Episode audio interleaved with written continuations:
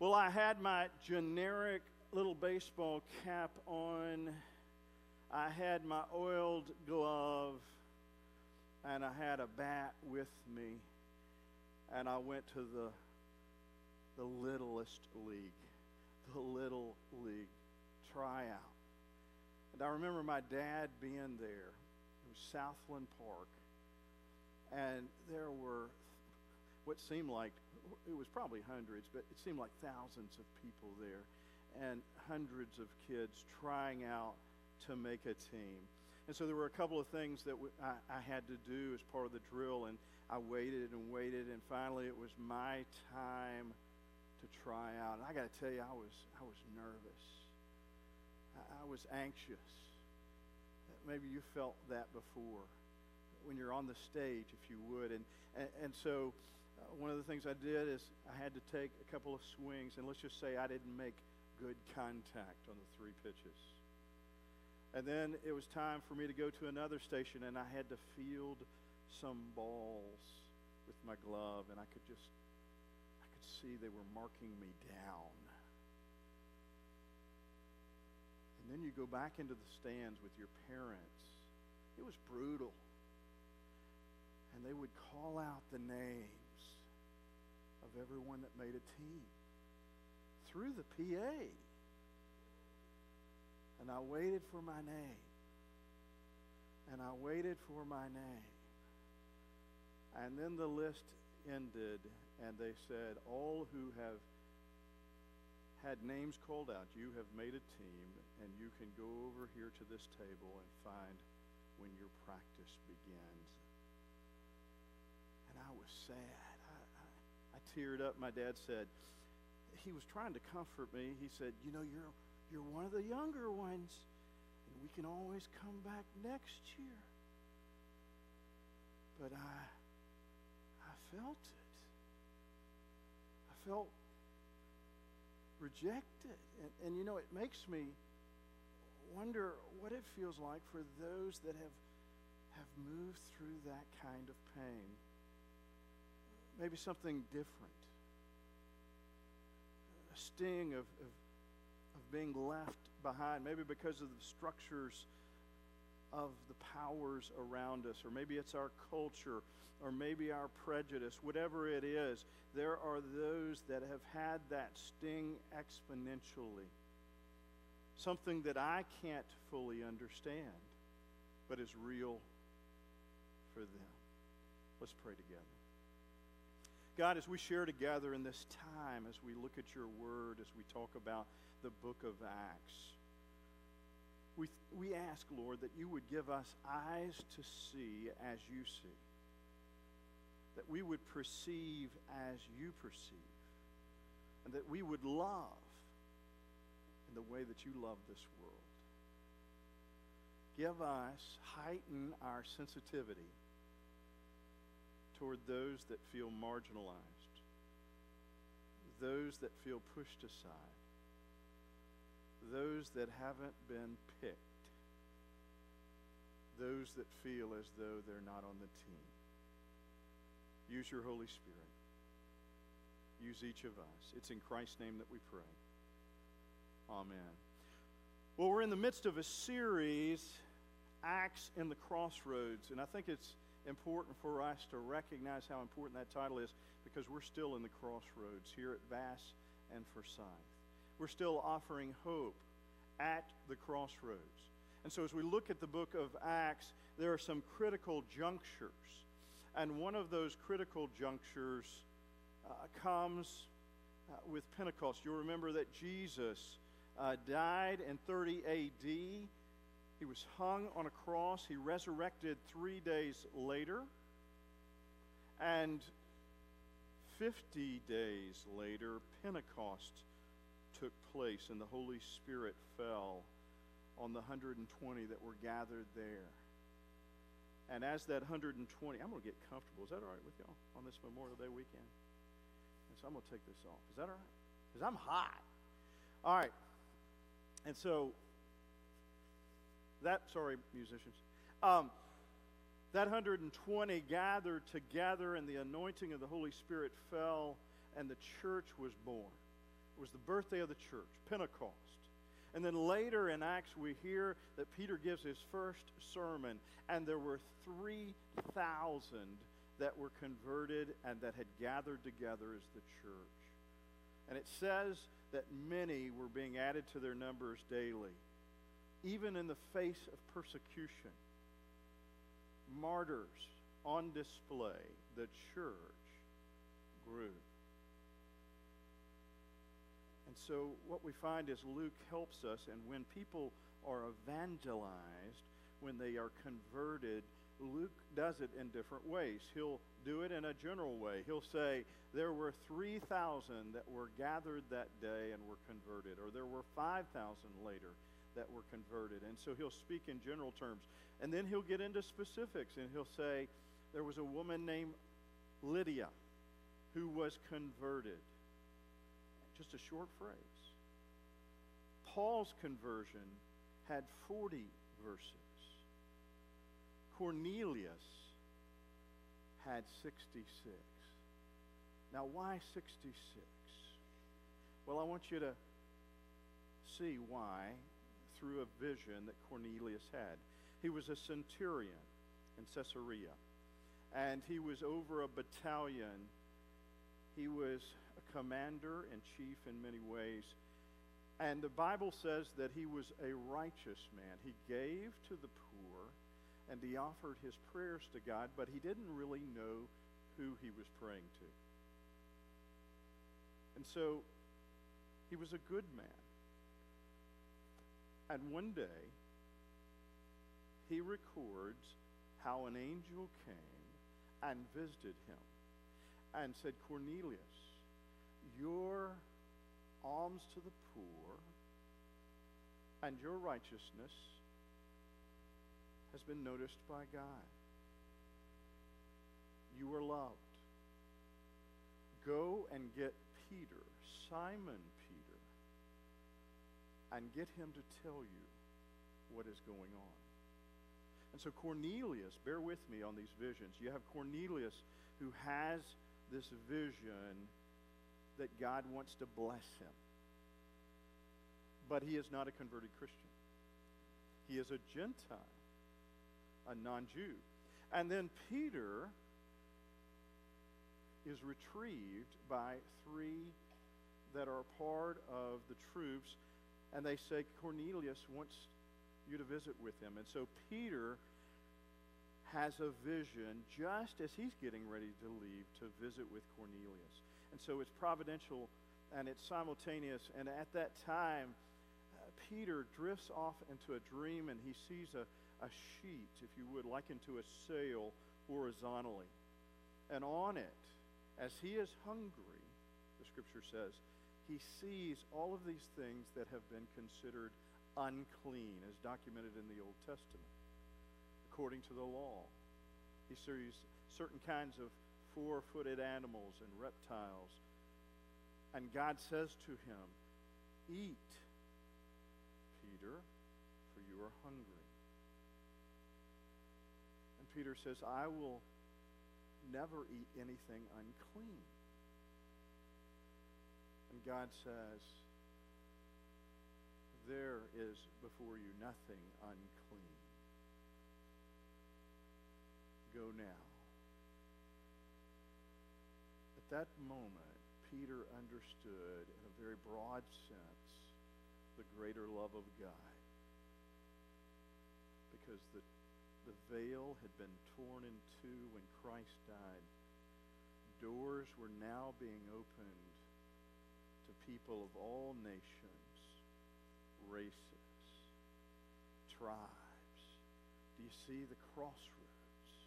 And so he goes back and he meets Cornelius. And Cornelius says, I'm a Gentile, and for you to interact with me as you are a Jew and I am a Gentile, I am considered unclean. And Peter says, You are not unclean. It is a new day. And Cornelius gives his life to Christ. The crossroads of Acts is where God opens up salvation. Remember Father Abraham, the song, Abraham had a covenant that he would have many sons and generations. And that original covenant where God said, Your offspring will number the grains of sand along the shore. Try to count the stars. That'll be the number that will be a part of your family. I will bless you, and you will be a blessing. But what has happened is in the book of Acts, that prophecy is unfolding now in such a way that there is no longer a barrier for God's love. And we should not allow any barrier to stand the way of God's love. No longer is language a barrier, or culture, or race, or geography, or economic level. Nothing stands in the way now. But even as followers of Jesus, there is embedded within us part of our sin nature a desire to exclude others. There is even, after the Holy Spirit comes, there is still a greater work that needs to be done in us in terms of embracing others. Oh, that we would have this dawning revelation, this vision of reaching out to people that aren't like us, that we might not consider them unclean. If you would, take a look at the scripture, Acts chapter 10. It's in your bulletin. And uh, look with me as, as Peter comes to terms with this. Acts 10 34, and we're going to read through 38. Then Peter, I'm reading from the New Revised Standard, then Peter began to speak to them. I truly understand that God shows no partiality, but in every nation, anyone who fears him and does what is right is acceptable to him. You know the message he sent to the people of Israel, preaching peace by Jesus Christ. He is the Lord. The message spread through Judea, beginning in Galilee, after the baptism that John announced, and how God anointed Jesus of Nazareth. And so this, this explosion in Acts 1 8, it's a prophecy. Jesus says, that you will be my witnesses in Jerusalem. That's where it all began with the 120 and the 3,000 and the 5,000. And he said, You will be my witnesses in Jerusalem, in Samaria. What do we know about Samaria? They were considered half breeds racially. I mean, think about the Samaritan woman that Jesus encountered. She had so much going against her. Uh, she was considered in that day and time of lower class because she was a woman in that setting. She was a Samaritan. She was not a full Jew. And she had a track record that was not good. It was for that person that Christ died. And it's like that person among us that Christ died.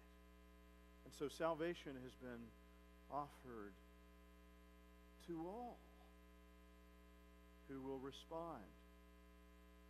And one of the things that we need to remember is that we're blessed, but we cannot be exclusive.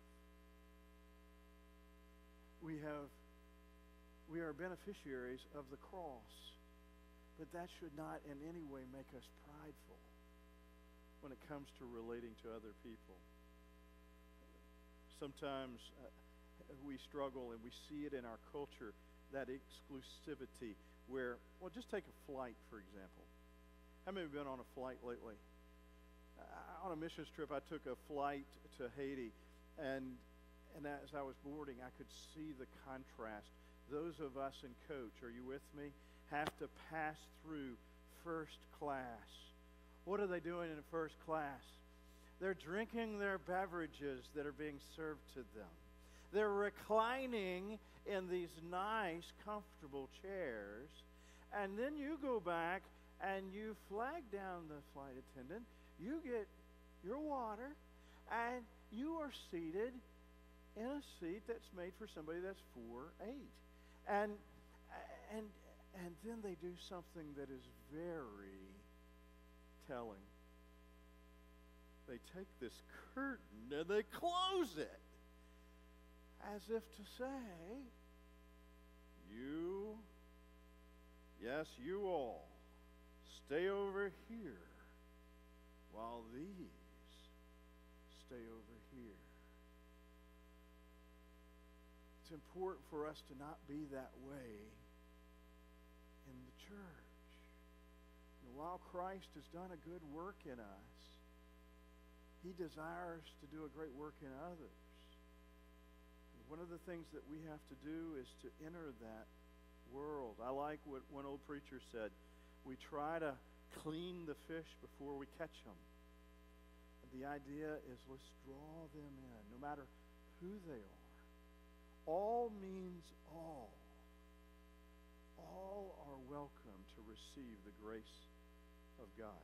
Now, there is a message in the scripture that is clear that while we want radical hospitality and while we want to invite others in and while we need to do a better job of that, there is a transforming message that's part of that. And it can be a dangerous message in that change will come to us and should come to us. I like what one missionary said. He said, Salvation is where I get all of God, and sanctification is where God gets all of me. You know, we really want people as they enter this place to get all of God. And then we want God to do his work and helping them to surrender in his timing there is something about being chosen, isn't there? There's something about being selected. There, there's something about belonging. And there are people that you and I encounter every day that long to belong. They want to belong. Will we help them with that? Will we help them transition to see that they're part of a royal priesthood, a chosen people, a special flock. Jacob, my oldest son, was with us when we went to England. We were able to do an exchange program. It was awesome while we were there. Um, I was able to preach in the British church. We lived in a parsonage there. It was really called a manse. Um, and some of you have heard my stories where I drove in the streets of London and England. It was scary for those that were encountering me. But one of the things that uh, took place is Jacob was 17, 18 years old at the time, and he had gone to London. We were about three hours away uh, by train, and he said, Hey, I'm going to go to London. I've got everything I need. I'll be back later in the day. Well, a couple of things. He wasn't right about having everything he needed. He didn't take enough resources with him. He was right about getting back later in the day. It was late into the night. And we didn't have way to communicate with him. And we waited. And we prayed. And as Delia said, it's as though God has this special you know how the people of Israel were led by a cloud? There's a special cloud over Jacob that just kind of protects him. We believe that was part and is part of God's plan for his life. And so he boarded on a train, but he only had first class and he needed to, or coach, and he only had enough money to get a few buses to get into connection with with this route, and and all he had eaten was a little bread and milk earlier in the day. So once he got on that final train, he had nothing. And he had a long way to go. He was starving. And one of the attendants on the train pushed back the curtain and said, We don't have really anybody in first class. we're going to upgrade your seating. And so here's this straggly teenager with a stretched collar t-shirt, cargo pants, and flip-flops with an American accent. And he walks forward and he sits down. And they say, as part of the upgrade, we have a menu for you, and there's no charge. He goes, Really? And he loaded up. That was a crossroads moment for him. He was able to eat. and in the book of Acts, we find this crossroads moment. Why were there 66 verses? The largest volume of verses recorded for Cornelius. It's because he was a Gentile. And he was the first Gentile converted that would be a follower of Jesus. The door is open. It may be that today you want to come and to receive, to walk through that door, and to celebrate that Christ has died on the cross for you and has risen. You know, on this Memorial Day weekend, I think about the numbers of folks that have paid a great price. On my way home to my dad to visit him, my mother was afforded because she was married to a veteran to be buried in a military cemetery. And you've seen them. They're well manicured, row after row after row of headstones. And each headstone has a story. A story to tell about sacrifice, about giving. And on this Memorial Day weekend, the wonderful thing is that Christ has given his all that all might be saved. Let's pray together.